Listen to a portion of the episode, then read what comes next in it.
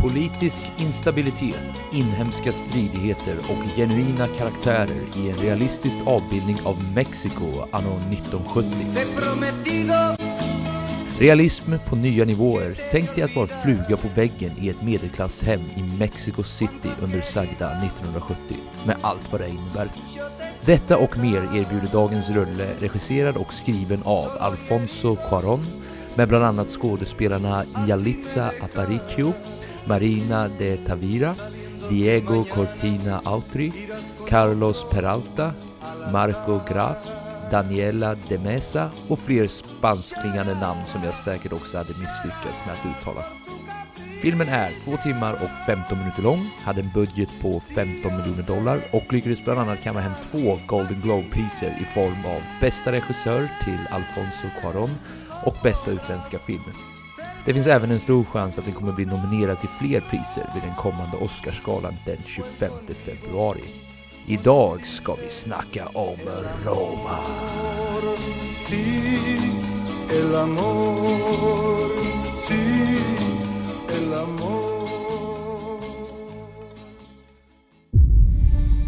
As far back as I can remember, I always wanted to be a gangster. The first rule of Fight Club is you do not talk about Fight Club. Did you eat all this acid? That's right. Music! What is real? How do you define real? Du är leksak! More people than you think, and more people each day. This is a world getting progressively worse. Can we not agree on that? Det finns bara ett ord för sådana som du. Och det är ondska. English, motherfucker! Do you speak it? I am the danger. Get away from her, you bitch! Are you not entertained?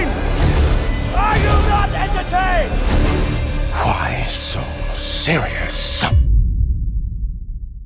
Ja, då ser vi välkomna till ett nytt avsnitt av Spoiler alert med mig Joel Keskitalo och min trogne, ständigt följande Benjamin Gabrielsson.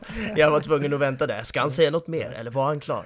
Ständigt följande, kan man ens säga så? Min ständiga Nej, Ingen följeslagare. aning. Min Det är som att jag alltid går följeslagare. efter dig på något sätt. Ja, lite så. Men åtminstone trogne kan man säga så. Ljudligt så följer du alltid efter mig. Det är alltid jag som tar fanan och springer och sen följer du tätt efter. Ja, det får vi hoppas. Eh, det vore ju weird om jag alltid följer efter dig i vardagliga li- livet också som jävla stalker. Men det gör jag ju inte. Det gör du ish inte. Precis, lite grann. Skämt åsido, idag så ska vi prata om den tvåfaldige Golden Globe-vinnaren Roma. Ja, Eh, minst sagt fascinerande film. Vi har redan täckt i introt vilka priser den vann, men bara för att återupprepa. Den vann alltså Best Director för han Alfonso Cuarón och Best Motion Picture för Foreign Language, det vill säga Ja. bästa utländska film. Så till Golden Globe Awards då. Så det är rätt så tunga priser den har bakom sig. Mm. verkligen. Och nu när Oscarsgalan nalkas runt hörnet så, eh, ja, det, det luktar ju något pris till den här filmen också, så är det ju. Needless to say så kommer den säkert nomineras. Absolut. Nej men så vi dyker rakt in i den här och börjar med hur och varför det blev den här rullen. Ja, det var ju du Joel. Hur och varför? Nej men det är egentligen så bakgrunden till allting är precis det jag sa. Att eh, jag såg ju att Golden Globes dels har varit. Jag spånade lite vilka vinnarna var, vilka de nominerade var och så vidare. Och jag såg en liten gnutta av den här filmen på en trailer. Men du vet ju, och våra lyssnare som har följt oss ett tag vet ju vad vi tycker om trailers numera. De har ju en tendens att kunna visa lite mer än vad man vill se kanske. Ja. Så jag såg eh, på sin höjd 15 sekunder av den trailern. Sen tänkte jag bara, ja ah, men vi kör den här. Den låter ändå, den verkar fascinerande. Den är nog värd vår tid så att säga. Ja, vad kul.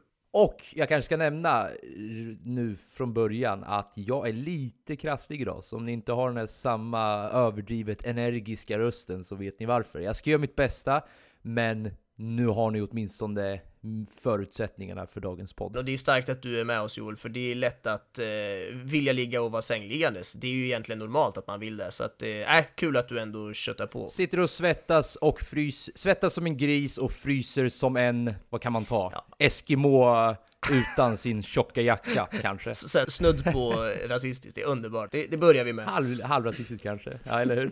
Nej men äh, återigen, jag gör mitt bästa och jag känner på mig att när vi väl har börjat komma igång så kommer allting flyta på ja. riktigt bra. Men om ni hör mig snyta mig titt som tätt så vet ni vad. Jag ska försöka klippa bort så mycket sånt där som möjligt, men absolut. Du, du är fucking underbar, vet du. Men okej, okay, vi, vi, dyker rakt in i den här och eh, jag tycker jag passar bollen vidare till dig. Första tankarna om den här filmen, vad kände du när du satt och kollade på den, slash direkt efter? Ja, men det var ju väldigt eh, sådär eh, intensiv känsla under filmens gång, alltså just att den är så nära inpå, den är så intim, det är så ja men alltså den här realismen som vi kommer komma in på, men liksom skådespelet och de här långa tagningarna och känslan av att vi bara är där med dem. Det var ju sån här, ja men man satt på spänn på ett sätt som jag inte är van med att göra i en film där det egentligen inte händer så jättemycket. Det här är ju egentligen en väldigt film som är åt rakt motsatt håll mot till exempel förra veckans film eh, Mission Impossible Fallout, så att det, det är ju en helt annan typ av spänning som, som byggs upp och det, det tyckte jag väldigt mycket om, så spontant så gillade jag den jättemycket, verkligen. Det var en härlig upplevelse att få ta del av. Ja, nej men det är fascinerande. Du nämner några grejer där som jag vill eh, trycka lite på, eller snarare hålla med dig om. Men jag kommer faktiskt mm. ta en ganska motsatt riktning mot vad du precis eh, avrundade med.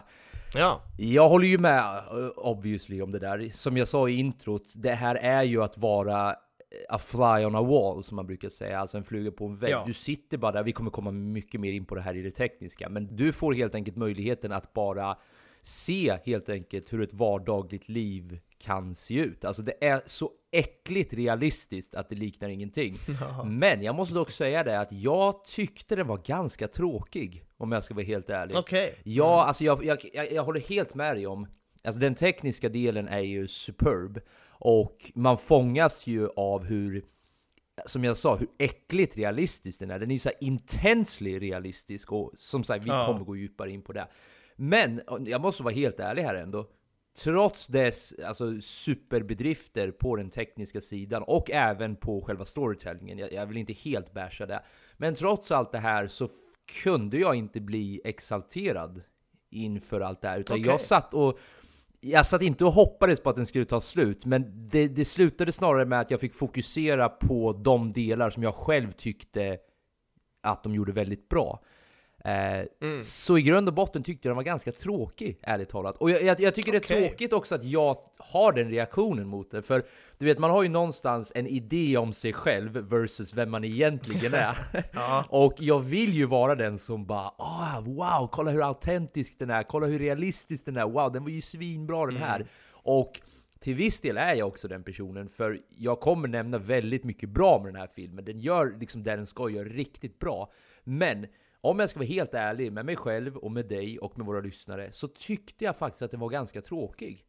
Eh, ja. Har du lust att fylla på den bilden eller varför tyckte jag att den var tråkig? Jag har nämligen själv svårt att ringa in vad exakt det var som i så fall fattades för att jag skulle bli mer exalterad av den. Har du, no har du några tankar på min lilla jargong här? Ja, svårt kanske. Eh, eftersom jag tycker jag inte riktigt håller med så kanske det är svårt eh, för mig att spekulera exakt i, men jag tänker att det, det är väl kanske just för att det är den där väldigt, väldigt vardagliga realismen där, där det, det som händer är att vi följer eh, en familjs liv på något sätt och då är det ju inte det finns inte så mycket galet som händer. Nu händer det ju ändå ganska så här galna grejer, men det, det är ändå inte liksom, det kommer inte komma eh, en superhjälte, eller det kommer inte, jo det kommer inte sprängas, eller det kommer inte, det kommer vara liksom att en, en unge ramlar och skrapar upp knät. Det, det är en helt annan typ av vad man förväntar sig grej i filmen, så jag tänker att det kanske är något åt det hållet då, att du, det, jag, jag, tänker att det är väldigt lätt att tycka att en sån här film är tråkig. Jag, jag, jag förstår det verkligen. Jag kände det inte själv riktigt, men jag kan verkligen förstå hur man kan känna så. Det är väl just det som är grejen med såna här filmer. Det är inte något för alla, precis som att alla har sin egen smak. Och vi var ju mycket inne på det förra veckan med, med Mission Impossible-filmen, att det inte är någonting speciellt för mig. Det här är snarare någonting för mig. Så att man har ju väldigt olika idéer och tankar och smaker om, om film och, och såna här upplevelser. Så att jag har ju svårt att sätta exakt fingret på vad det är, men, men absolut absolut. Jag, jag förstår dig, så här, jag, jag tycker inte att du är dum i huvudet, snarare tvärtom så är jag tror det är nästan kanske till och med fler som tycker som du än som tycker åt andra hållet. Så ja, intressant om inte annat. Ja, vi får se om vi landar i någonting rimligt eh, i slutet på den här podden. Men låt oss dyka rakt in i eh, själva filmen, då, Mm. handlingen och filmen i generellt. Så bara lite kort, det här är alltså två år, det ska utspela sig på 1970-talet, det är två år efter den här och jag ber redan på förhand nu om ursäkt för uttalet här, men TLA E T-E-L-O-L-C-O-massakern. Jag har jättesvårt att uttala det här, men Tlatelolco-massakern? Ja, kanske? typ. Börjar närma mig någonting. Taltello. Jag tänker om man skippar den där första TL-grejen och bara säger T där. Då är det ju Tatello-massakern. Ja, jag tänker att det är väl kanske mer rimligt att de uttalar det så. Som sagt, vi vet ju verkligen inte. Vi får ju brasklappa här nu grovt för att vi kommer säga fel och det kommer komma andra namn i den här podden ändå. Men det tror jag folk har överseende med. Vi är ju inte mexikanare eller spansktalande, någon av Nej. oss, och så är det.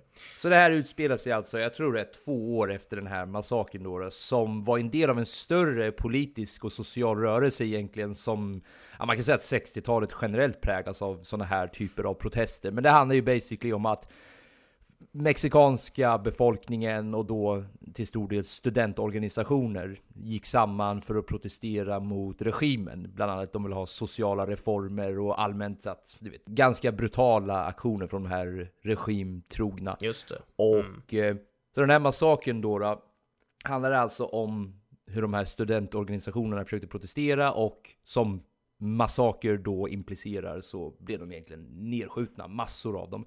Vilket, var, vilket utspelade sig tio dagar innan de, de olympiska spelen som också skulle hållas i Mexiko. Så det är en ganska stor internationell upplevelse. Men det är åtminstone kontexten vi har inför den här filmen. Så den här filmen utspelar sig två år efter det här och vi får lite korta referenser till under filmen. Det är fortfarande oroligt liksom. Så bara så att ni lyssnare och du och jag vet vad vi har att gå på här. Att det är, Ja, där, just det. det är efter den här konflikten som filmen börjar ta an. Så med det sagt, ska vi dyka in i den? Vad Det gör tycker vi om filmen? Ja, men vi har ju varit inne lite på det, men för mig är det ju just den här eh, realismen, alltså flugan på väggen-grejen, att, att vi bara är en liten, liten del, eller vi är inte en del alls, utan vi är en liten åskådare. Vi sitter bara i ett hörn och tittar på när den här familjen lever sitt liv. Och det är ju så extremt effektfullt tycker jag. Det blir så intimt och starkt när man bara är en sån där liten fluga på väggen och som tittar på det som händer utan att vi liksom är med och tar del, utan att de ens på något sätt reagerar eh, annorlunda eller konstigt, utan det är så vardagligt och det är det där som jag tror att jag blir väldigt fångad av, att det är det, exakt det som hade skett även om det här inte hade varit en film på något sätt. Det är väl så jag känner som, ja, det, det fångar mig och det tyckte jag väldigt mycket om. Ja, det är därför jag gillar uttrycket fly, fluga på väggen. Jag hade också Ja. ett annat uttryck som jag borrade lite med innan. Det var det här med att vanligtvis brukar man kunna känna att kameran försöker fånga verkligheten. Hänger du med? Det är en kamera Ja. som följer med en person som åker motorcykel eller nu refererar jag till Fallout där oundvikligt eftersom vi pratade nyss om det. Men det, finns ju i de flesta filmer. Kameran Ja. följer liksom med där handlingen ska utspela sig. Men det jag gillade här var att det var snarare handlingen som dök upp i kameran. Hänger du med? Kameran gjorde liksom ingen effort. Och nu pratar jag väldigt abstrakt här, men jag är säker på att ni förstår vad jag menar. Ja, ja. Kameran stod egentligen ganska still, eller liksom skiftade mellan två rum. Mm. Och så lät den verkligheten utspela sig precis som den skulle ha gjort, vare sig kameran var där eller inte. Ja. Och det går ju tillbaks till det här och jag kan ju direkt säga att det är bara att ni tar en shot efter varje gång vi använder ordet realism, för ni kommer bli stupfulla av det. Varsågod.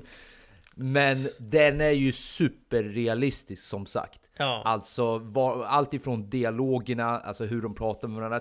Ta den där scenen till exempel när pojkvännen till den här, eh, vad heter det, hembiträdet. Säger man hembiträde på svenska? Ja, jag tror det. Eh, Hushållerska kanske.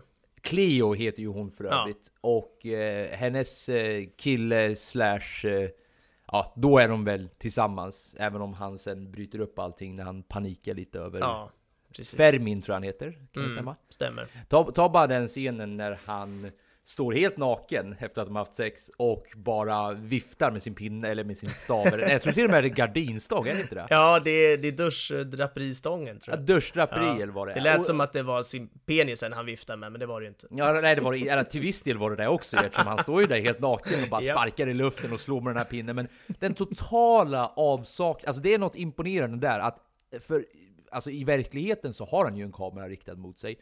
Ja. Men bara den totala avsaknaden av någon sorts genans Mm. trycker ju ännu mer på den här realistiska ådran som vi har försökt att beskriva här nu. Att till och med i de mest intima stunder, det vill säga jag står helt naken och viftar en pinne. Till och med där finns det inte en gnutta, vad heter det, recognition av att det är en kamera riktad Mm. mot den. Det är så otroligt realistiskt att det blir nästan skrämmande.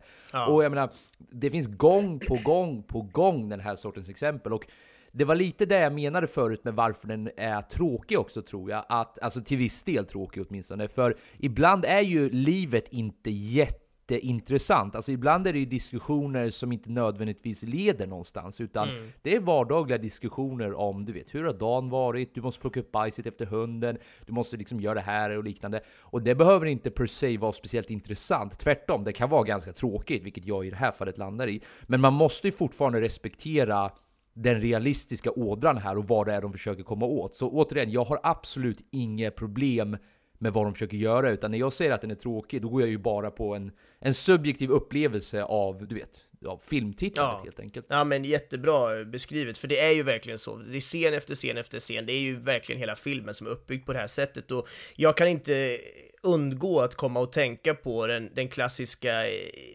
italienska neorealismen så, som, som var en filmepok i, i italiensk filmhistoria som mycket så här realism överlag kommer ifrån. Och det bygger ju egentligen på att det, det var i slutet av andra världskriget eh, och precis efter andra världskriget då Italien och italiensk film ville på något sätt visa fattigdom, man ville porträttera det verkliga livet mer, för att förut hade det varit mer spektakulärt och dramatiskt och liksom kända skådespelare hit och dit. Och sen ville man på något sätt bara visa att nej men nu har vi det riktigt fattigt och dåligt här under kriget och slutet av kriget och då ville man porträttera det på ett annat sätt. Man använde ofta eh, skåd amatörskådespelare som aldrig har gjort någonting förut. Man var ofta på riktiga locations, alltså riktiga platser, inte i någon stor studio.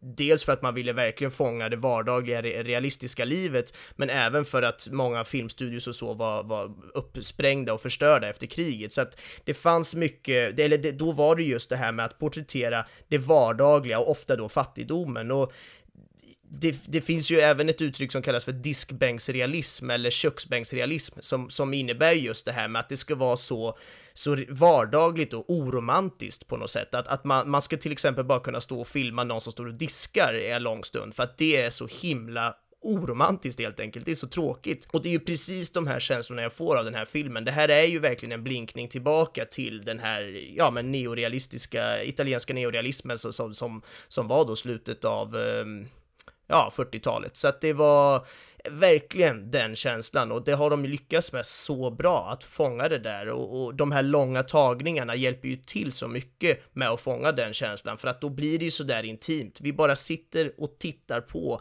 när allting utspelar sig framför, framför oss helt enkelt. Jag tyckte det var, det är det där som jag tycker väldigt mycket om med filmen, men jag kan verkligen förstå att man inte gör det också, för det är ju en väldigt speciell stil så, som, som, eh, ja, kanske är lite svår att tycka om eller vad man ska säga, eftersom den är så vardaglig och så, ja, tråkig som du säger. Det är rimlig, rimlig iakttagelse egentligen. Ja, men jag, jag, jag ser det lite så här. Alltså jag tänker om man jämför den här filmen med den där spanska realistiska filmen vi tittade Mm. på för, nu var det ganska länge sedan, jag tror inte det poddavsnittet ens är public, det var ju liksom i vår uppstart, men Ja, vad hette den filmen för övrigt? Beautiful. Det var Eh, Den var ja, felstavad dock eftersom han inte kunde stava i filmen. det Ja, var väldigt exakt. Det var ju en men del ja. av grejen, ja precis. Nej, för grejen med den filmen kände jag, alltså i, den påminner väldigt mycket om det i form av att man är basically en fluga på väggen här, man, alltså det här är realistiska, realistiska reaktioner på realistiska situationer. Mm. Och det som jag tycker gör att den skiljer sig lite är att jag skiter fullständigt i hur kvinnor har... Nej, jag skojar bara. jag skämtar bara. ja. Ta- Ta inte det där Nej. seriöst. Nej, vad som skiljer den lite var helt enkelt att jag fann det scenariot han befann sig i lite mer gripande än situationen de befann sig i här. All ära till, och jag kommer gå djupare in på vilka intressanta teman man kan lyfta från den här filmen som vi pratar om idag. Men om jag bara ska dra en rimlig jämförelse och jämföra med mina reaktioner mellan de här två filmerna. Det var någonting med Beautiful som lyckades fånga mig mer än just i den här filmen.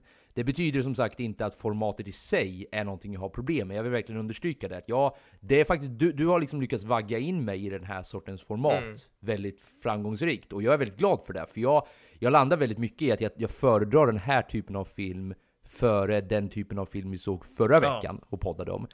Men om jag ändå ska dra en jämförelse med mina reaktioner från de här två filmerna så tror jag att det var lite mer gripande story och jag tror att den var kortare och eller nej, den kanske var lika lång nu när jag tänker efter. Ja, jag tror det. Ja. Skitsamma längden på filmerna. Det var någonting där som var lite mer gripande. Det kan vara en personlig liten quirk att jag fann just det där mer fascinerande än det de försökte porträttera här. Men jag tycker likväl att det finns fascinerande element att lyfta här. Mm. Eh, och jag tänkte faktiskt lyfta ett element eh, som som jag reflekterar, jag, jag vet inte om det här är någonting jag bara har tagit från, från huvudet här nu, eller om det här är någonting som han försöker porträttera. Men tänkte du på att det fanns ett tema med eh, frånvarande män Ja. och närvarande kvinnor? Verkligen. Jag tänkte till exempel på, för det första situationen som ungarna befinner sig i, att de har en pappa som, jag tror han pendlar mellan, är det inte Kanada? Han, han är någon Jo, professor typ. uppe i Kanada. Ja. Och att mamman slash hembiträdena får liksom sköta uppfostran av barnen. Mm. Och jag kan tänka mig att det där ändå är ganska vanligt, eller var slash är ganska vanligt i en medelklassfamilj som liksom har råd att, ja du vet, ni tar hand om det här, jag åker Mm. iväg på viktiga konferenser liksom. Speciellt på den tiden också, där hemmafru var Precis. ett mer vanligt fenomen. Eh, Exakt. Eh, Men jag tyckte också det var fascinerande att det här temat uppspelade sig också i Cleos relation med Fermin. För samma sorts, alltså det, det är ungefär som att det var en mentalitet under den tiden. Och jag, jag, tyck, jag tyckte det var väldigt fascinerande, för där, där var också vad jag tror är en ganska realistisk eh, avbildning av ja, men just den sortens attityd folk kunde ha till ansvarstagande. För återigen, jämför bara med hur farsan eh, liksom agerar. Han, han tar till viss del ansvar, men han gör det i form av kanske pengar och hushåll. Han kastar pengar på problemet liksom. Medan den här Mm. Fermin som inte har pengar och inte har resurser, han straight up bara skiter i det. Det är samma sorts reaktion som utspelar sig i olika format. Förstår du vad jag menar Ja, lite? verkligen. Nej, men jag tycker det är väldigt intressant. Det är ju precis det där som, som känns som att filmen spot on pratar om, alltså det här med kvinnornas himla ansvarsroll de får. De får ju bära familjen på ett sätt. Visst, mannen är den som tar hem pengarna, men han, han gör ju liksom ingenting känns det som för familjen. Vi ser honom extremt lite och som du säger, den andra killen, alltså Fermin eller vad han hette, han, han lämnar ju så fort han för att hon är gravid. Så att det, det är ju verkligen, eh, ja, det är ju mörkt på ett sätt att det ska vara så. Det, jag är väl för, hoppas att det inte är så här längre. Jag förstår att det är så i vissa delar av världen och kanske till och med i Sverige på olika sätt, men absolut inte lika mycket som jag förstår det som. Och det är väl skönt att vi är på väg åt rätt håll, men det är ju väldigt så eh, imponerande hur, hur filmen har lyckats göra det på, eh, på ett sätt som ändå känns trovärdigt och inte känns för mycket. Det känns inte kladdigt eller övertydligt på något sätt, utan det känns, ja, återigen, superrealistiskt. Så att, eh, nej, Ja, verkligen. men det, det där sista du sa håller jag verkligen med om. Det känns inte på något sätt som att det här är in your face. Titta här vad det är vi försöker vet du, förmedla här. Och det är också det jag gillar med realistiska filmer, filmer som liksom går för just den här sortens budskap. Att budskapen är, de är väldigt otydliga i den bemärkelsen att Ja men du kan ju läsa in vilka budskap, det är ju liksom bara livet vi pratar om. Alltså, Ja. jag tänkte lägga till den andra pusselbiten jag hade nu också, att det här är ju för det mesta har han själv sagt, han Alfonso Cuarón, återigen ursäkta uttalet här, men han har ju sagt att 90% av det här är ju tagna från hans minnen. Ja, Det exakt. här är ju basically hans uppväxt med du vet, hembiträden, med sin eh, mer eller mindre ensamstående mamma och du vet inblandade i, i eh, du vet, eftermälet av den här konflikten då, den här studentprotesten och allting. Så Ja. det lägger ju till ännu ett fascinerande element av att sådär, alltså återigen, det, det lägger ju ännu en vikt på den realistiska delen av skalan. Alltså att det här dessutom råkar vara minnen. Det här är liksom inte, du vet, jag ska göra en realistisk film om ett skeende, utan nej, nej, nej, jag ska göra en film om min uppväxt basically. Ja.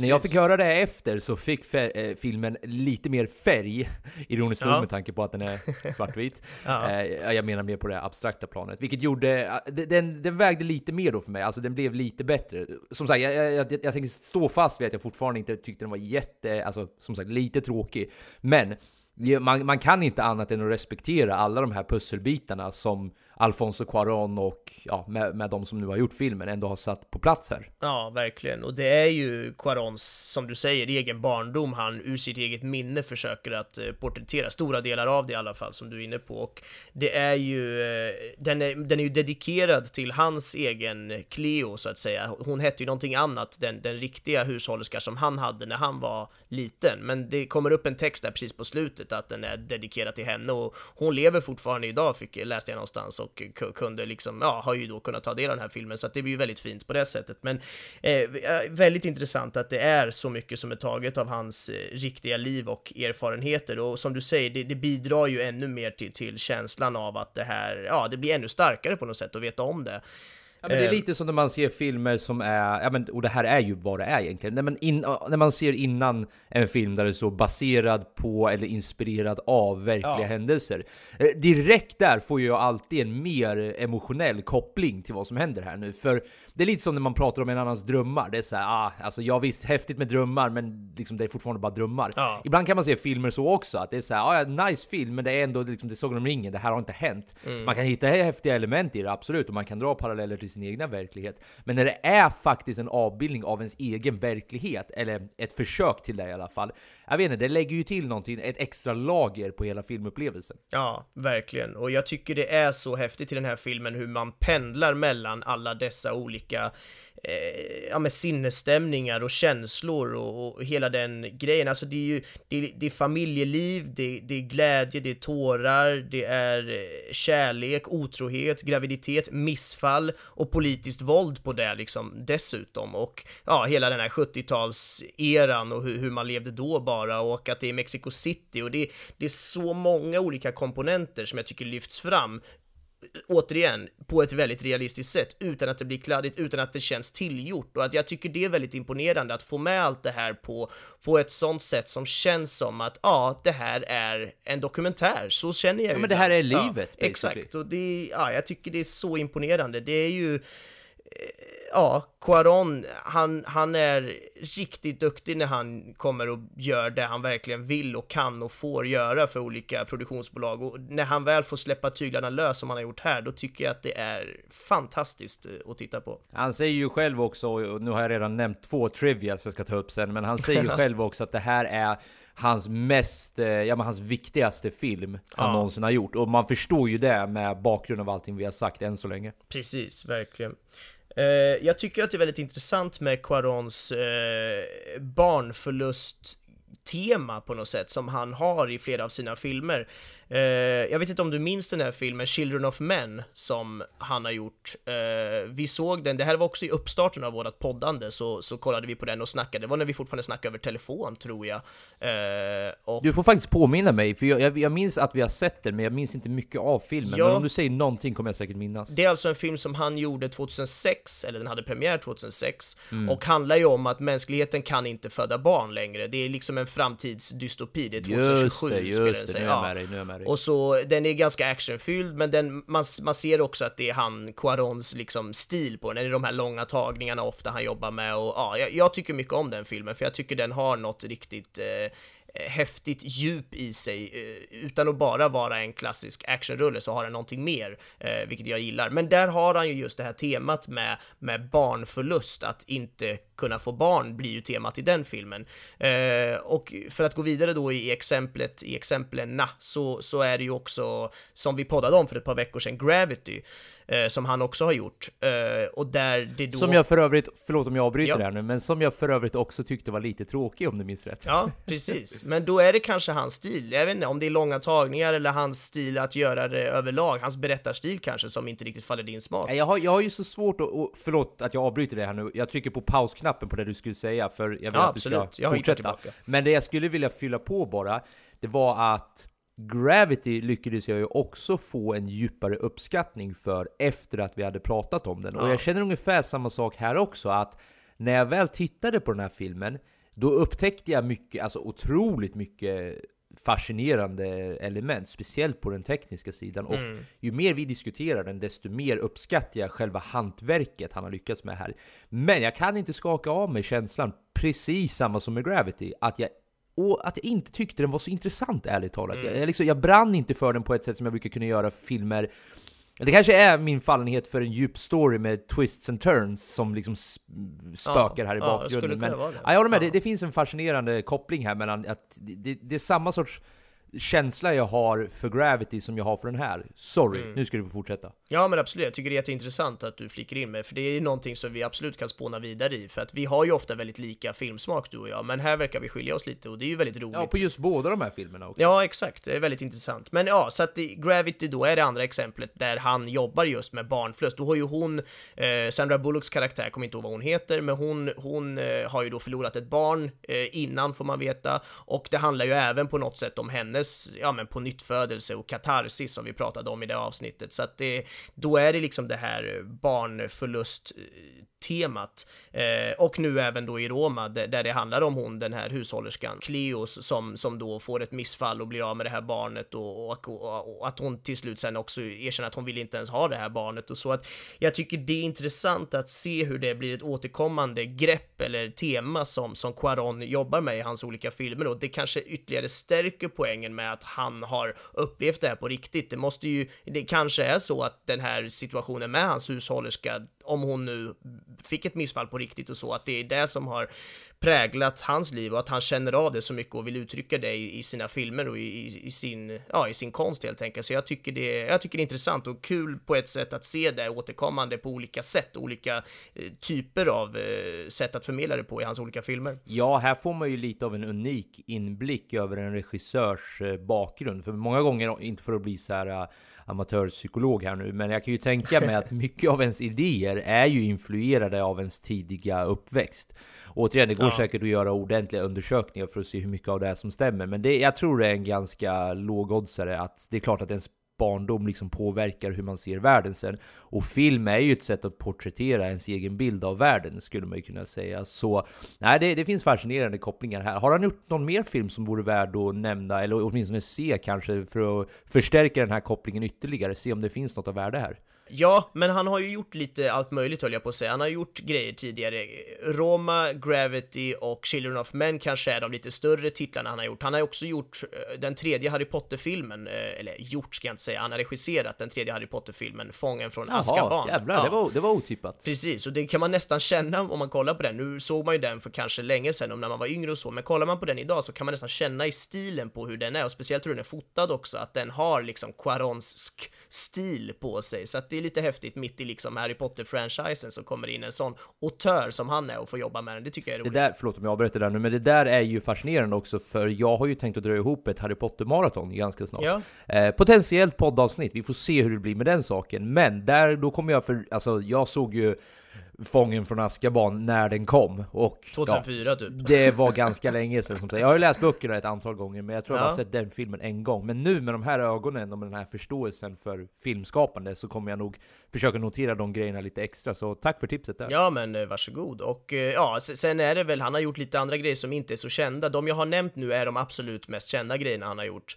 Ehm, jag tror att han gjorde den här, eller tror, jag vet att han gjorde den här Din morsa också som kom 2001 eh, som jag tror var någon slags, ja men där han fick ett litet genombrott och där han blev ett namn mer än vad han var innan och så. Men nu spekulerar jag mer än vad jag vet så vi kan släppa det Eh, helt och hållet. Men han har gjort eh, intressanta saker, men de Gravity, Roma och Children of Men är hans tre absolut större titlar och Harry Potter då som är hans tre, fyra större titlar som, som man verkligen ska kolla in om man inte har sett tycker jag. Och vill man gå bort från det här Roma-tänket, alltså realismen, så tycker jag Children of Men är ett praktexempel på motsatsen och att det ändå går att göra det med hans stil, för det är ju istället en actionfilm som utspelar sig 2027, men jag tycker fortfarande den har enorm härlig känsla och de här långa talen tagningar han jobbar med, men den är absolut inte tråkig som, som man skulle kunna tycka att en sån här film är, så att det rekommenderar jag till alla så, som vill se någonting annat, en helt annan typ av film som den här regissören också kan göra.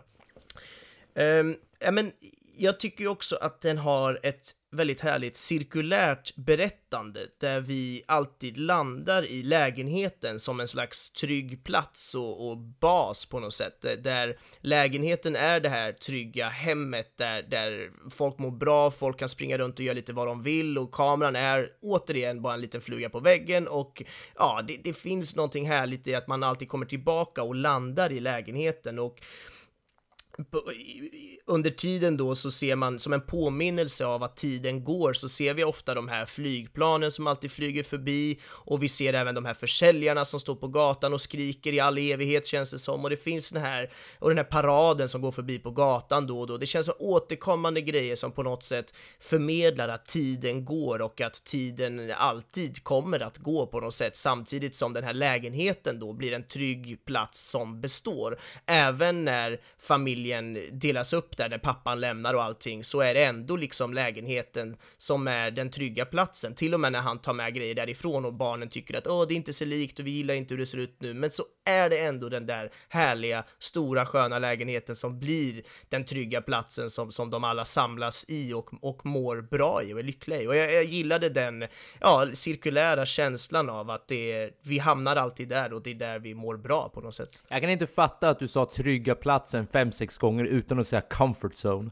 Ja, det är imponerande. är Dels imponerande. imponerande att jag lyckas säga det så många gånger utan att tycka själv att det var jobbigt. Och eh, ja, men det säger väl något om att jag är inte lika svängelsk som du är kanske. Nej, eller hur? Att du skippar det där begreppet som används så ofta. Nej, men skämt åsido, det är en jävligt eh, snygg eh, observation av det som inte jag faktiskt tänkte på. Men det, för det där är ju ett ganska starkt återkommande tema i ens vardagliga liv. Alltså, det där kan ju säkert vem som helst relatera till. Att man Mm. ger sig ut i livet, man är på sin arbetsplats, man är med sina vänner, man är på sina sportevenemang. Men du har alltid det här ankaret, den här trygghetsplatsen, som, eller vad sa du? Ja, trygg bas eller trygghetsplats, något sånt sa jag. Ja, trygghetsplats, som jag kallar comfort zone. Alltså, Ja. Du har alltid en fristad där du kan fly livets, ja inte bara eländigheter, utan allmänt livets kaos, vad det än har, vad det liksom än bringar med sig. Ja. Det är ändå någonting fint där kan jag också tycka, för allas comfort zone är inte lika comforting som den som visas upp här. Vi ska ju också betona att de här är ju, och jag hatar själv att använda det här uttrycket för det känns som att det har överanvänts, speciellt i de moderna tider vi lever nu, men de här är ju ganska privilegierade. Det ska Ja. man ju också försöka ändå betona lite. Att Absolut. det här är ju, medvetet så också, är ju en avbildning av, vad heter det, medelklasslivet i Mexiko. Ja, den övre medelklass Övre medelklass kan man, exakt, Ja. Mm. man kan till och med gå så långt. Så det krävs kanske en liten en liten påminnelse om att det här är den sortens eh, upplevelse av verkligheten. Det finns ju platser, alltså säkert bara några kvarter bort från dem, där det inte är lika comforting Ja, att komma hem, utan där det verkligen. tvärtom är ganska... Extrem fattigdom Ja, och extrem. Mm. fattigdom och liknande. Och, eh, och jag lägger ingen värdering i det, utan det här var ju hans upplevelse av sin barndom, så han har full rätt att göra det. Men det kanske ska betonas i att de här befinner sig i en förhållandevis unik situation, vill jag ändå tro, med tanke på ojämlikheterna som existerar i Mexiko under den här perioden. Ja, bara en liten observation som kan vara värd att lyfta. Mm. Ja men verkligen, det är bra att du nämner det. Eh, en, en liten sista rolig grej som jag tänkte på är ju den här, eh, när han, eh, det, en, en av de äldre sönerna i familjen, han springer ut på stan eller vad fan han gör, så träffar han ju Cleo där, och så går de in på bio och kollar på en film. Och så är det någon rymdfilm då, när, när de så här svävar runt med ganska keff så här, grafik där de åker runt i rymden med två rymddräkter eh, som jag tyckte var väldigt härlig. Dels för att det var så gammalt och så dåligt gjort, men det är ju såklart, det, man kunde inte göra på ett annat sätt då. Men att det då kanske var Quaron själv då kanske, som fick inspiration till att göra Gravity, möjligtvis, eftersom han har gjort en sån film där de bokstavligt talat svävar runt i rymden på ett helt annat sätt. Så det kändes lite som en blinkning till antingen sin egen film, eller en blinkning till att det där var jag och det var så jag fick idén till filmen. Det kan vara så att det inte alls är så, men jag, jag fick den känslan i alla fall. Jag tyckte det var en liten rolig grej, en rolig detalj att ha med i så fall, att, att så här, ja, det, jag gjorde en sån film 30-40 år senare liksom. Framöver så vill jag att ni samtliga som hör det här ska kalla Benjamin för amatörpsykologen. Nej, verkligen inte. Jag har inte ens funderat på det ur ett psykologiskt perspektiv. Professionella psykologen. Nej, inte Kognitiv alls. beteendeterapi Benjamin. Nej, snälla. Jag Psykodynamiker. det spårar, det spårar. Jag ska sluta säga nej, jag säger ja istället. Ja, allt det du sa är ja. Skämt åsido, nej men eh, snygg, snygg eh, iakttagelse. Mycket möjligt att det är så. Alltså just för att han själv har betonat att 90% av den här filmen ändå är baserad på hans egna minnen. Och som vi sa tidigare, alltså en barndoms är ju formativt över hur man ser världen sen. Eh, jag tänkte faktiskt också på just urvalet av den filmen. Alltså låt oss säga att det där inte var en film som han såg som när han växte upp. Alltså, det är ju grymt att de ändå slänger in den med tanke på vilken fascination det var för rymd... Ja. Ja. Space travel, alltså just till månen Det var ju bara ett par liknande. år efter månlandningen och allt det där. Precis, jag menar det var ju högaktuellt att visa den sortens film också, så jag tycker det var väldigt bra att ja, att de visade just den sortens film. Det, det, det la ännu mer, det la till ännu mer, vad ska man säga, trovärdighet till den här realistiska shot, kom ihåg? Shot. Avbildningen som de försökte komma åt. Ja, verkligen. Jag håller helt med. Men då är jag ganska nöjd här. Vad säger du om att glida över till det tekniska? Ja, jag tycker vi gör det. Och eh, som vi har nämnt i tidigare avsnitt också så är det nästan omöjligt att inte nämna det tekniska när vi generellt pratar om filmer. Men det här segmentet, som vi kallar det, tekniska segmentet, då, då försöker vi betona ännu lite mer och lyfta upp ännu lite mer just den tekniska sidan av det. Men ni kommer att höra återupprepningar av det vi har sagt tidigare och det får vi leva med helt enkelt. Så är det. Stäng av om det inte passar. Hehe. Hehe, fast gör inte Ja. det, vi vill gärna att ni ska lyssna. Bra, bra, bra. Nej men take it away, Var, vart ska man börja? Förutom som sagt allting vi har nämnt. Men jag tänker att du är jäkligt nice på att bära åtminstone början av det här, så Ja. take it away min vän. Ja men härligt. Det tekniska är ju, jag har skrivit wow i mina anteckningar här, ja men det är ju ett jävla konstverk den här filmen, det är faktiskt vad jag känner, det är ett konstverk, det är som att gå och kolla på en Picasso eller en Rembrandt eller vad vi nu ska dra för liknelse, men det, kameraarbetet är otroligt imponerande. Det är dessutom Quaron själv som har plåtat den här filmen och, och varit DOP, alltså Director of Photography, och han brukar inte vara det på sina egna storfilmer som han regisserar och skriver och sådär, så att det här var ju väldigt roligt att han fick jobba med det, och det är ju långa, långa tagningar väldigt ofta som, som bygger upp den här, eh, ja men intim, intimiteten och spänningen och ja, flugan på väggen som vi har nämnt flera gånger nu. Och att den är sådär realistisk, det går i hand i hand med de här långa tagningarna, för det blir ju ännu mer det här med att vi bara tittar på. Det här har vi sagt så mycket nu, så jag ska försöka att inte återupprepa det igen, men det är så tekniskt snyggt, men samtidigt så effektfullt för det man vill berätta, och det är den kombinationen jag tycker är så viktig, för det är väldigt ofta man kan göra någonting som är tekniskt snyggt bara för att det är tekniskt snyggt, och då fyller det inte samma funktion, då känns det ju mer som att hej, kolla vad jag kan. Men här är det ju snarare att det bidrar så mycket till berättandet, det bidrar så mycket till hur vi, hur de porträtteras och hur vi får se deras eh, liv och ja, jag tycker det är otroligt eh, härligt och uppfriskande och eh, kul att titta på. Ja, jag skulle vilja ställa en fråga till dig ärligt talat som jag har Ja. funderat lite på sen jag tittade på den här. Jag skrev i mina anteckningar att ett stort plus på att det är svartvitt, alltså att allting Ja. är filmat svartvitt. Och jag, när jag tänkte efter så kunde jag inte riktigt förstå varför jag såg det som ett stort plus. För då började jag tänka på en counterfactual, det vill säga motsatsen. Hur skulle den här filmen funka om den inte var filmad i svartvit? Och sen tänkte jag, ja men det skulle säkert funka det också. Men varför väljer man då svartvitt i det här fallet? Så jag Ja. tänkte bolla frågan till dig. Varför svartvitt? Ja, men det är en jättebra fråga Joel. Det är ju så här att vi, nu är det inte så att jag har tagit fram all den här ur min egen lilla hjärna, utan jag har läst på lite och jag har kollat upp lite hur han tänkte själv, alltså Quaron, när han gjorde den här filmen. Och eh, jag spolar tillbaka lite så kommer jag till det där, men just att när filmer som vi har sett tidigare som har varit, eh, som utspelar sig på eh, 70-tal, 60, 70 och 80-tal så har de ofta använt gammal eh, analog film i kameran för att få den här lite gryniga och korniga känslan. Vi pratade om det här på både First Man, eh, The Post och Black Mass, så att det, det är filmer som använder då, då en äldre analog kamera för att få en äldre känsla visuellt på filmen. Och jag pratade om det i de poddarna och jag tyckte väldigt mycket om det. Det gav en snygg, härlig effekt. Eh, Quaron själv då har ju sagt att han vill inte han vill inte göra en film som såg gammal ut, utan han vill göra en modern film som tittar tillbaka mot det förflutna. Och det var därför han valde då det här svartvita, att jobba med det. Och han har heller inte valt det klassiska svartvita så, som det såg ut när man filmade med gammal film innan färgfilm fanns. Utan det här är liksom en modern, mer samtida svartvit ton som han har valt just för att det ska få en, ja, jag tycker han uttrycker det så fint själv, men en modern film som tittar tillbaka mot det förflutna. Och ja, det är helt enkelt därför han har valt att jobba med, med digital film som ändå ser modernt ut i sin krispiga HD kvalitet och sen då lägga på det här moderna, ändå moderna eh, svartvita tonen på det. Så att, eh, ja, jag hoppas det besvarade lite vad du var ute på. Ja, nej men jättefascinerande. Det var kul också att du verkligen hade kollat upp hans egna tankar bakom det. Det var faktiskt en grej jag inte alls tänkte på, utan jag hoppades halvt att du skulle ha det här svaret. Vad skönt att vi eh, kompletterar varandra. Men då vill jag ställa nästa fråga till dig som jag halvt nämnde också. Hur tror du att det här skulle funkat med färg? Kanske svårt att svara på den frågan, men har du några tankar generellt kring det?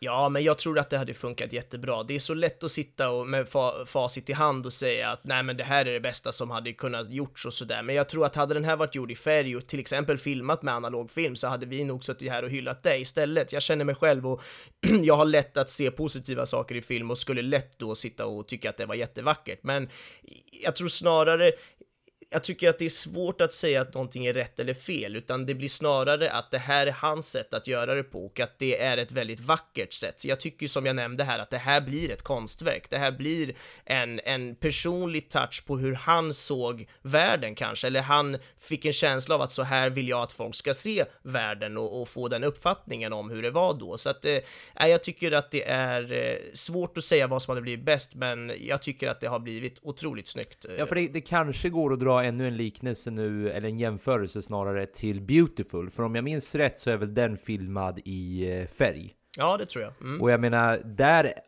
där och återigen, jag minns den inte jättebra om jag ska vara helt ärlig. Det var rätt så länge sedan. Ja, det var det var sedan. säkert lite mer än ett år sedan. Ja. Men om jag minns rätt så utspelar den väl sig i nutid också. Alltså det, det är en Ja, modern, det är en precis. modern avbild liksom. Så där, jag, jag gillar som sagt det där citatet du precis sa. Kan du, kan du säga det en gång till? Ja, att eh, en modern film som tittar tillbaka mot det förflutna.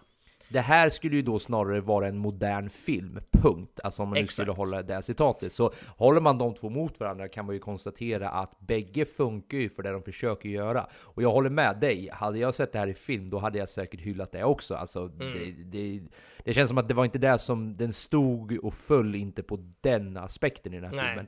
Men håller man, de två, håller man de här två filmerna då, Beautiful och Roma, bredvid varandra så tycker jag att man kan se en liten, ja, men en liten härlig skiljelinje mellan dem där den här inte försöker titta tillbaka i tiden med en modern vinkel liksom, utan det här är bara en modern vinkel. Medan den här Roma då försöker göra det du precis sa. Så ja, men en liten, ett litet häftigt skiljelinje där kanske. Ja, verkligen. Jag tycker det är en väldigt bra jämför jämförande film du tar upp där också, för att den filmen jobbar ju, istället för att jobba med de här långa tagningarna, så jobbar ju den istället med väldigt, väldigt mycket eh, täta närbilder och många olika klipp fram och tillbaka, och det får ju en helt annan, nästan aggressiv int- intensivitet som, som kändes väldigt påfrestande när vi såg det. Jag kommer ihåg att vi båda kände att man liksom, man liksom fick andas ut för att det var väldigt sådär, ja, den, den är intensiv på ett helt annat sätt och det kanske är dessutom ett mer modernt sätt, ett mer sätt att jobba med mycket med snabba klipp som funkade bättre för att porträttera den moderna storyn som den ändå innehöll eftersom den utspelade sig som du säger i nutid.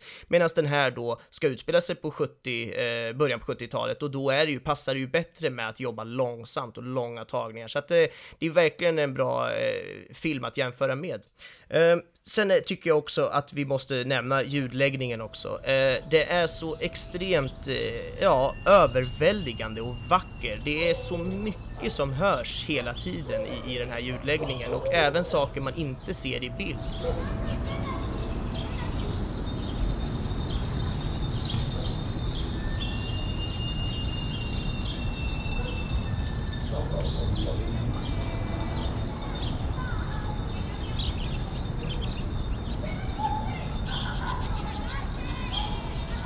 Så mycket fågelkvitter och, och, och olika barnskratt och hundar och, och liksom trafik och det är så många olika ljud som hela tiden bygger upp den här vardagen som vi befinner oss i.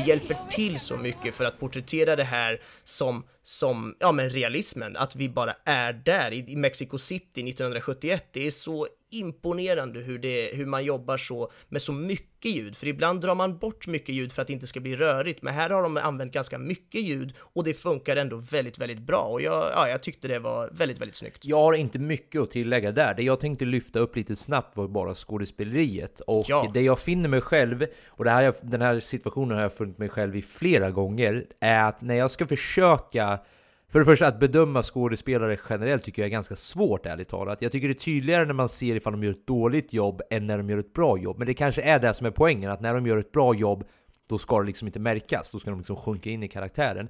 Men om jag tycker att det är svårt generellt och vanligtvis så tycker jag det är ännu svårare när vi har att göra med ett, eh, ett annat språk än engelska. För engelska och svenska, det förstår man ju, så där tycker jag det är tydligare. Man kan till exempel se Känns det här som en genuin meningsutbyte mellan de här två karaktärerna eller är det någonting som inte riktigt klickar här? Det är åtminstone så jag brukar värdera, du vet om det är bra skådespeleri eller inte. Ja. Eller om, om de möts med en extrem situation och du vet, hur reagerar de på det här? Det där känns bara B. Alltså, Mm. Det är så jag brukar tänka.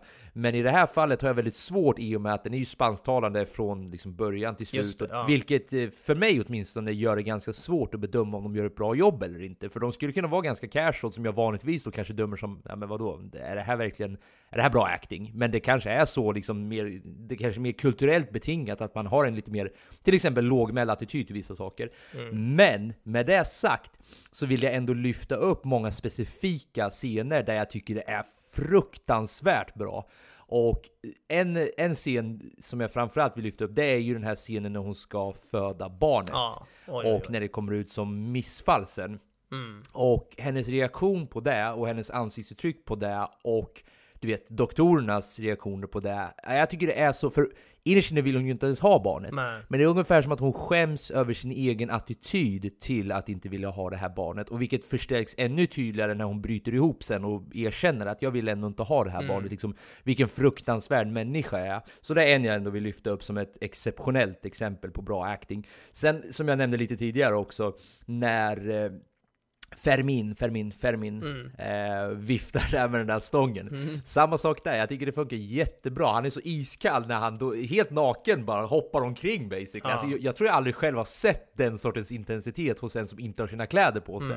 Så briljant jobb där också. Ja. Sen en annan scen jag också vill lyfta in, det är när Fermin stöter på Cleo när de håller på att, att de ska döda någon Just det. det är oklart där vad det är som händer om jag ska helt ärlig. Det, det hade jag faktiskt tänkt att fråga dig, det kommer jag på nu. Vad, vem är det de dödar och varför? Missade jag någonting där eller ska det vara otydligt Nej, jag vad tror det det ska är? vara otydligt. Det där är väl hela den där Ja. studentmords Exakt, det där är ju säkert en Ja. reaktion på allt det där, precis. Men det, det var inte det jag ville egentligen betona nu, utan jag ville bara betona actingen där. Att samma Ja. sak där, deras blickar mot varandra när, ja, när de ser wow vilken situation vi befinner oss i.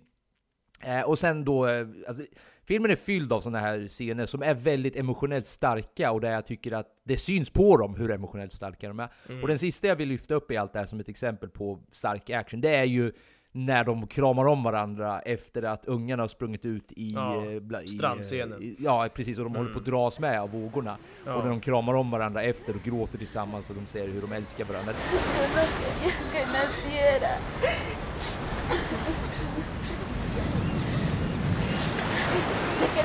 queremos ¿Verdad?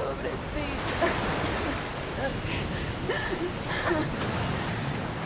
Te queremos mucho, mucho. Det var en scen där jag själv nästan började gråta för jag tyckte det var så, så vackert gjort. Så med det sagt så jag, jag medger från början min egen, hur svårt jag har att bedöma den här sortens skådespeleri. Och let's be honest, skådespeleri generellt är väldigt svårt det här tycker jag. Men i det här fallet så har jag exempel på att jag tycker det var exceptionellt bra. Och en sista grej jag vill lyfta upp, som jag upptäckt mer och mer hos mig själv, och jag tror det här är på grund av Narcos, eller tack vare Narcos, men jag tycker att spanska låter så otroligt vackert, ärligt talat. Jag tycker det är ett jättevackert språk som jag har börjat uppskatta lite på, eh, på senare tid. Så, och, och det såklart synkar ju då ihop med skådespeleriet eftersom de är spansktalande. Men eh, ja, det var min lilla rant om eh, skådespeleriet. Sí, claro, muy bien, está muy bonita. Ja, nej men verkligen. Jag slänger ur mig några spanska fraser bara för att, för att show off med det. Det var säkert helt Ja, osammanhängande också. Så... I want more of that. Nej men som du säger, det var mycket det jag vill kommentera på, men framförallt skådespeleriet. Det, jag, jag är inne på att jag tycker att det är otroligt bra, just för att det är så där avskalat och realistiskt och lågmält och det känns ju som att de bara är. Det känns ju inte som att de skådespelar, det känns ju inte som att det är en kamera där, utan de bara är och reagerar och är en familj. Och jag tycker det är så imponerande hur man kan få, dessutom barn som är liksom, det är ju svårt att, att, att förklara för ett barn att nu ska du känna så här i den här scenen, men här lyckas de ju verkligen få, få mig i alla fall att tycka att det känns otroligt, otroligt verkligt och eh, genuint och äkta och allting, så att jag är riktigt imponerad. Och det finns ju tillbaka lite till det här jag pratade om med italienska neorealismen, att, att man använder skådespelare som inte är kända sedan tidigare, som är amatörer helt enkelt. Och det är nästan alla i den här casten, utan det är hon, Sofia som du nämnde, mamman då i familjen. Hon är, har gjort en del grejer innan, men annars är nästan alla de andra, eh, är det här deras första film de är med i överhuvudtaget. Och det pekar ju ännu mer på hans, eh, Quarons sätt att jobba med den här gamla tekniken av realism, där du liksom verkligen försöker få fram det realistiska genom att använda folk som inte ens har koll på, på vad film är i princip. Eh, hon som spelar Cleo, hon hade inte sett en enda film som, som Quaron hade gjort innan och bara en sån grej tycker jag är så, det blir så äkta då på något sätt att de är inte här för att leverera en roll, de är bara här för att porträttera en känsla snarare. Jag, jag vet inte, det är svårt att sätta ord på som du är inne på, men det är otroligt starkt och jag tyckte det var fantastiskt fint att titta på. Eh, Okej, okay, men ska vi ha någon sorts eh, slutord slash summering på vad vi tyckte om det här? Det tycker jag. Som, jag. som jag sa i början, att jag tyckte ju, och jag står faktiskt fast vid det, att jag tyckte ju stundtals att den var ganska långtråkig ärligt talat. Men jag är ju inte heller blind för vilket tekniskt mästerverk det här verkligen är på så många olika plan. Så mm. jag förstår jag kan förstå Golden Globe eh, prisutdelningen, men jag kan inte riktigt stå för det jag precis sa med tanke på att jag inte sett alla de andra nomineringarna. Så jag kan förstå, alltså den är ju definitivt i kategorin, mm. men i och med att jag inte kan jämföra med de andra så vet jag inte det for sure. Men nej, tekniskt mästerverk är väl den bästa summeringen jag kan komma åt. Ja, Eh, för, för mig är det ju, som du är inne på, ett tekniskt mästerverk. Det är, jag sträcker mig till att säga att det är ett konstverk. Jag tycker det är så otroligt eh, vackert och eh, då menar jag inte bara det tekniska, hur det är filmat och hur, hur det ser ut, utan även liksom känslan och eh, realismen, den vardagliga situationen som vi får ta del av. Jag tycker att hela filmen som helhet, känslorna, skådespeleriet, allting känns som ett äkta jävla porträtt av eh, ett liv, ett familjeliv och jag tycker det är så härligt att få ta del av det här. Och jag kan ibland känna att jag tycker om när det går långsamt och är lite tråkigt, för då känner jag ju ännu mer att jag är en del av det där riktiga på något sätt. Så att jag, jag vill ju istället lyfta fram liksom det, det tråkiga i det, för jag kan verkligen hålla med om att det kan bli tråkigt ibland, men att jag nästan snarare kan tycka om att det blir tråkigt. Det låter ju konstigt, men ja, det finns någonting i det där så, som jag diggar. Jag förstår precis vad du menar, för jag skulle kunna säga samma sak om serien Better Call Saul till exempel. Mm. Eh, och inget mer om det, jag vill inte spoila det i den här podden, men sjukt sevärd. Men där kan man också ibland känna samma sak, att det händer inte mycket här. Verkligen. Men där njuter jag också av att det inte händer någonting. Men eh, för, för, jag hör vad du säger, men, ja. och, och, jag respekterar det och jag är ibland där också. Det var bara det att av någon anledning, vare sig det var min sinnesstämning eller om det inte liksom riktigt klickade för mig, så landade inte jag riktigt där. Men jag hör dig absolut och jag håller ju till stor del med dig om att det är, det är ett fascinerande grepp de kan få en i, alltså personer som gör den här sortens filmer, där det tråkiga, som du säger, paradoxalt nog, blir det intressanta. Ja, Verkligen. Och det är väl, eh, ja, det är inte så mycket mer att säga om det. Jag, jag, tycker den är helt, helt fantastisk den här filmen. Men det säger ju väldigt mycket om vad jag har för filmsmak också. Men det, ja. Har du någon favoritscen du vill lyfta om förra veckans podd var en av de lättaste gångerna jag fick välja favoritscen så ska jag säga att det här var typ en av de absolut svåraste. Det är nästintill varenda scen är så stark på så många olika sätt. Och det är allt från de här olika långa tagningarna i huset när hon går och släcker lampor och kameran bara åker runt så 380 grader och jag tycker det är helt fantastiskt imponerande. Men det är också de här långa åkningarna ute på gatorna i Mexico City där de antagligen då har byggt upp, I don't know, men det, det ser ut som 70-tal. Jag menar Mexico City ser ju modernt ut idag så att de har ju lyckats där fenomenalt och bara stänga av gator och göra om och ta in gamla bilar och så mycket statister och jag vet inte hur mycket de har jobbat med det. Men det, det finns så många olika guldkorn i de här olika scenerna scenerna, men jag landar nog ändå, jag måste ändå nämna, innan jag säger vad jag landar i så måste jag ändå nämna förlossningsscenen som du nämnde. Gud vad den är stark och bara helt sådär att en enda tagning, hela den situationen med barnet som kommer ut dött och bara ligger där borta livlöst. Äh, det är så jävla starkt. Starkt är det enda ordet jag kommer på nu, men det, det är verkligen så jag känner. Och jag landar ändå i nu till slut um, att det blir slutscenen, höll jag på att säga. Det är inte slutscenen, men det är den här strandscenen när de, eh, ja som du nämnde, när de, när de barnen håller på att drunkna och familjen till slut landar med att de sitter där och kramar om varandra och det är ju samtidigt något väldigt härligt tekniskt där med kameran som åker så här lång dolly-åkning längs med stranden ut i havet och sen tillbaka upp och så här tekniskt utfört helt fantastiskt men också deras känsla och familjen och att hon säger det här med att jag vill inte ens ha barnet och vi älskar dig ändå och hon blir liksom en del av familjen. Äh, så otroligt stark scen så att eh, om jag måste välja så väljer jag den. Ja, jag landar faktiskt också vid den, men av lite andra anledningar än vad du gör. Alltså, det, alla de där Mm. elementen du precis presenterade är ju där såklart. Den är väldigt stark med stort S.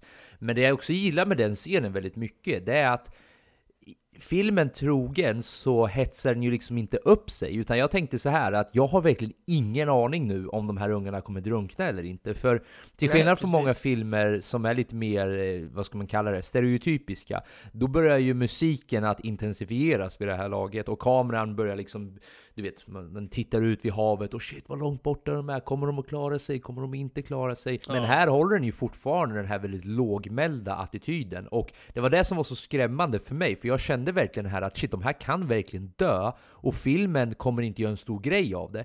Utan det är ju snarare karaktärerna i filmen som kommer göra en stor grej av det. Men det var ungefär som att och det här blir också som en halv summering på hela filmen för mig, men det var som att filmen är i sig helt neutral till händelserna.